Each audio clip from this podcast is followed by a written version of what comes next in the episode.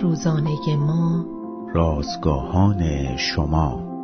درهای زندان گناه نمی‌تواند در برابر قدرت آمرزش مسیح تا بیاورد و بسته بماند.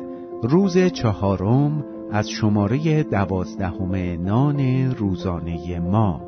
آزاد کردن اسیران عنوان و مزمور 146 متن امروز ما از کلام خداست وقتی من و همسرم مارلین از موزه ملی نیروی هوایی در نزدیکی ساوانای ایالت جورجیا دیدن می کردیم بیش از همه بخش اسیران جنگی نظرمان را جلب کرد که در آن محل اسکان اسیران جنگی در آلمان بازسازی شده بود.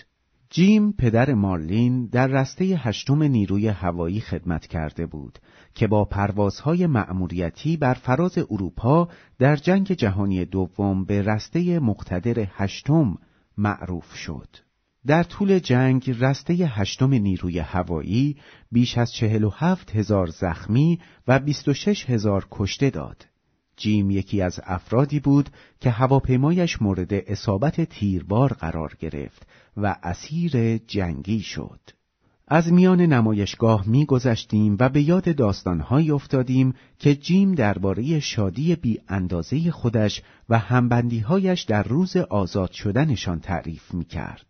توجه خدا به ستم دیدگان و آزادسازی اسیران در مزمور 146 دیده می شود. مزمور نویس خدایی را توصیف می کند که مظلومان را دادرسی می کند و اسیران را آزاد می سازد. همه اینها مایه جشن و شکرگزاری هستند.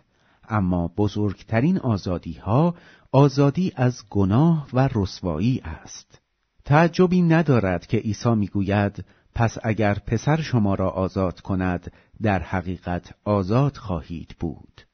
به خاطر قربانی مسیح ما از اسارت گناه آزاد شده ایم تا اوج شادی و محبت او را بشناسیم و همچنین آزادی را که فقط آمرزش گناهان به بار می آورد بچشیم.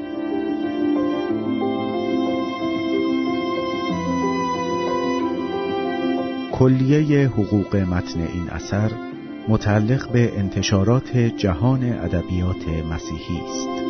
Thank you.